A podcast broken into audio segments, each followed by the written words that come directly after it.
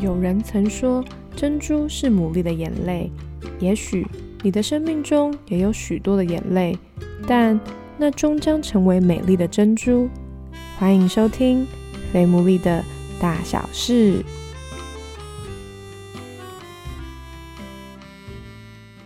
Hello，大家好，欢迎大家收听我们今天第二十九集的《肥牡蛎的大小事》。感谢大家过去的支持，我们不重复的下载次数已经突破三万五千了，耶嘿！呜呼，就是谢谢大家的收听。然后上一集威廉的那个集数当中，就是也蛮多人有很多的回应，很谢谢大家支持。接下来我们也会再力邀他来跟大家分享，就是十六型人格，我觉得这真的很重要。那今天呢，我要邀请到的这位来宾呢，也也是我非常非常要好的朋友。这个礼拜一直在想说，想要采访谁的时候呢，我的脑海里就想说，哎，怎么都没有想到他啊？对，因为他的故事一定也很精彩。那我先请他来自我介绍一下。Hello，各位肥牡蛎的听众，大家好，我是珍妮。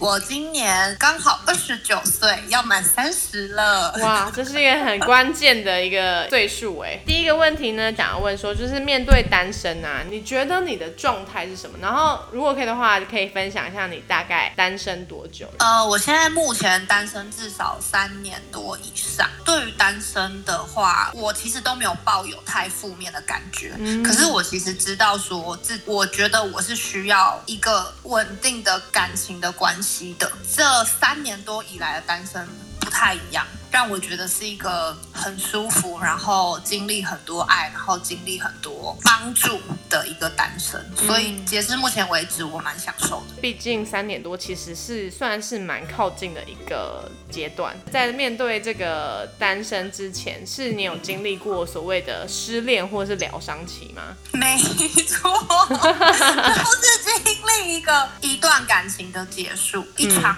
分手。那你可不可以多描述一下？就是我觉得。我刚刚突然想到，就是这是肥牡蛎目前还没有仔细谈的，也不晓得你如果可以的话啦，就是我想要聊一聊是那个失恋的感觉，你还记得那是什么样的光景吗？先说就是对失恋的定义好，因为呃我在过去的交往经验当中有很多是我提分手的，嗯哼，那那种我提分手已经决定好的话，其实基本上我不太需要花那么多时间，就是疗伤。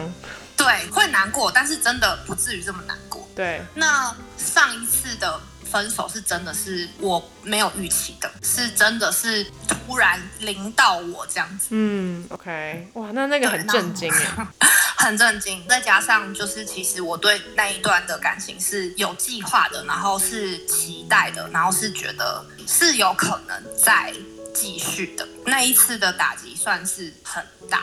当时候你的心情的转折有哪一些的感受？其实我在当下的时候，只有感觉到很难过，眼泪就会不自觉的一直流，就是你没有办法控制的，而且是你没有办法预期的，就是你可能走到某一条街，然后你就莫名其妙开始在路上开始哭，然后开始流眼泪，然后你自己也不知道为什么，我不知道我什么时候会哭出来，然后也不知道什么点会触动我，但反正就是走在路上莫名其妙哭这种事情很常发生。下一个阶段就是。是变成是有点麻木，就是也不会再哭了。可是你对于什么事情好像一点感觉都没有，也一点兴趣都没有。这个过程当中，其实有很多的朋友陪伴我。我很多时候是从我身边的人给我的回馈去了解到我到底心里面是什么状态。那个当下其实自己有点混乱，都不知道。那那个时候在失恋的时候，你们还有你跟对方还有在继续联络吗？还是就那一次谈完就彻底断？还是你们有藕断丝连这种时刻？因为我觉得好像很多人就是面对这种情况，就还是会有点，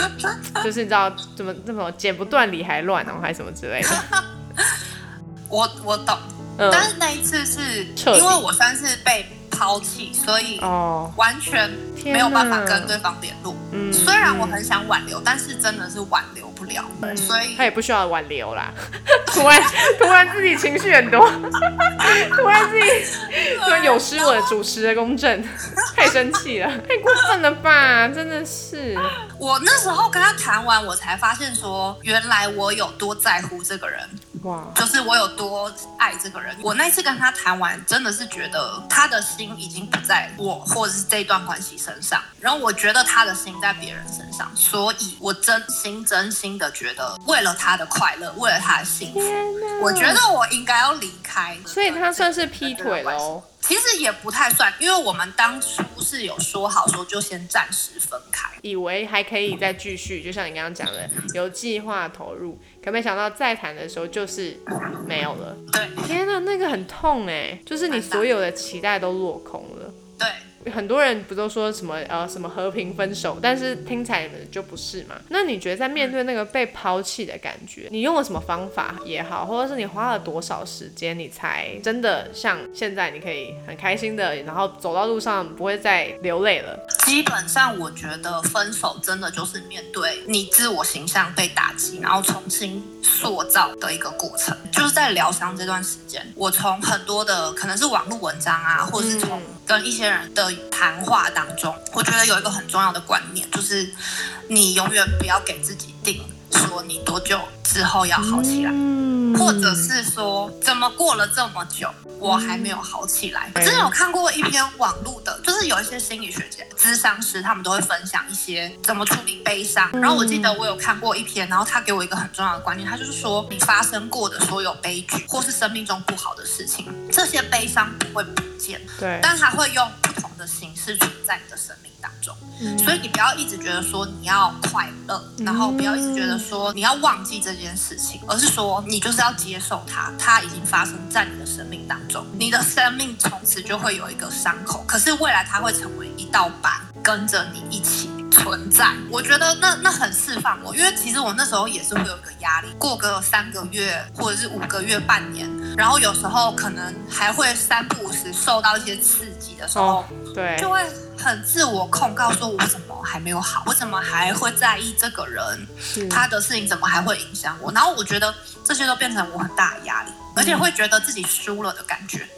我觉得这真的是失恋，然后特别是我们是那种被分手那一方，很容易会有的感觉。可是真的感情真的不是比赛，我们都会很有那种要分一个输赢，因为不想要摔得太难看。可是是这真的不是。赛，我觉得这就是人生的经历。某个程度，就是那也是对方的一个选择，但是他的选择跟你的好坏、跟你的价值其实是没有关系的。我们还是会很容易把这两者连在一起。但我觉得你刚刚就是珍妮刚刚讲的，不要限制自己疗伤的期间，我觉得真的很重要。我也相信在听《菲姆利的大小事》的听众们，一定也有人你现在正在面对那个失落，甚至我觉得是你不一定还有进到那个关系里，可能有些人是你。可能单方面的其实喜欢，结果后来发现，哎，对方可能怎么突然有另外一半了？这种，我觉得其实这种也会很需要时间呢。就是面对到自己不是被选择的那一个人，我觉得那个里面的那个声音的那个控告感，真的会很需要面对跟花时间。刚刚就是珍妮，你有提到嘛？就是你说在这段过程中，你不是一个人面对的，就是你会找人，就是因为你刚刚也提到嘛，就是你可能你会在意什么输啊赢啊。那那时候当你去找人的时候，你会不会害怕说？别人怎么看你？还是你就是没差？我就是要去找到人这样。我刚好很幸运，就是我那时候身边是有不少好朋友的，真的很感谢我有一个朋友，他是因为我们那时候的状况就是我没有感觉我不好，可是其实我好像真的不是很好，就是我什么事情都不想做。然后其实跟人在一起的时候，可能会进入我的社交模式，所以我可能就会嘻嘻哈哈这样。但当我离开那个人群的时候，我就会整个人好像掉到一个忧郁的洞里面，嗯，就我完全自己爬不上来。就是我有一个好朋友住在我们家附近，我就有跟他提过这件事情，他就跟我说，就是身心要平衡。所以我其实也觉得蛮重要。后来他那个时候，从那一天开始，我们就一起相约，每天晚上都去健身房运动。所以我就跑跑跑跑，一直跑跑跑，嗯，跑到我觉得真的身心协调很重要。就是我那时候因为可能心情一直好不起来，所以以至于我的身体也都昏昏沉沉。那我觉得有运动习惯，基本上会让你的身体里面的荷尔蒙分泌比较稳定，嗯，所以你也比较容易快乐。No. 比较容易，就是比较会有力气，好像你掉，但是不你掉下去那个忧郁洞里面，但是不至于就是跌到你都没有力气爬起来，会有一个运动会帮助你，就是会有一个东西撑住。那你觉得在这个过程中，因为我觉得上礼拜我们其实就有聊到，是说 就是你觉得你有种感觉是你过去了，你觉得好像这件事情就是过去那一段关系就好像就就过去了，你没有再因为这件事情而悲伤或者是生气。那你觉得在这个过程中，他感觉一定不可能是突然之间发生的，他一定是经过了很漫长的过程。那在这个过程中，除了你说就是运动啊、找朋友之外，你觉得你还有？我很好奇，就是这个演变的过程是怎么样？就是这个演变的过程，它会慢到你完全没有感觉。其实你就是在过一个新的人生。所以我觉得从分手的那一刻开始，你就是要开始找到一个，你就往一一个新的人生的方向在前进。因为我那时候的状况是跟这个人分手之后，我完全的换了环境。就包括啊，我教会的环境，或者是我工作的环境。然后我刚好换到的地方，像我工作的环境，就换到一个非常有爱的地方。我的同事们都很有爱，他们不会刻意对你做什么，可是他们，因为他们就是他们工作的模式，还有跟人相处的模式，就本身就很有爱。所以我其实默默的就在那个环境下，一直被回复，一直被医治。对，然后包括我教会的环境也是，就是我就开始认识新的人，然后新的朋友，就是整个换。生活圈一直一直的在换，就是我现在走到我现在目前为止，我过去的生活圈都已经不见了，已经跟过去都没有重叠了。那个好的过程其实是很慢的，然后完全就是你没有感觉的，对，就是在过一个崭新的人生。哎，我觉得你说的超好哎，原来你是一个帮助。失恋者走过来的，我觉得这个某个程度就有点像你刚刚讲的，那个伤痛终究会变成疤，可是他会以不同的方式，甚至去祝福别人，或者是也许是同理别人，或者是你可以理解别人为什么会那么痛。对我觉得从你刚刚的分享当中，我觉得我可以很明显而且很强烈的感受到你说的这个点，然后我也觉得你说的那个就是分手的那一刻就是新的人生，这是绝对是我的标题。对啊，因为很多人就是分手之后是完全暂停，甚至是觉得我这人一生都毁了。我觉得那个失恋的冲击真的很大，对，所以我觉得你的分享真的很宝贵。那有没有什么话是你觉得你可以勉励一些可能因为被分手而现在在单身阶段的人？如果肥牡蛎的听众们有人现在是你被分手，然后你失恋了，你被。丢弃的是这样子的听众的话，你要相信你是很有价值的。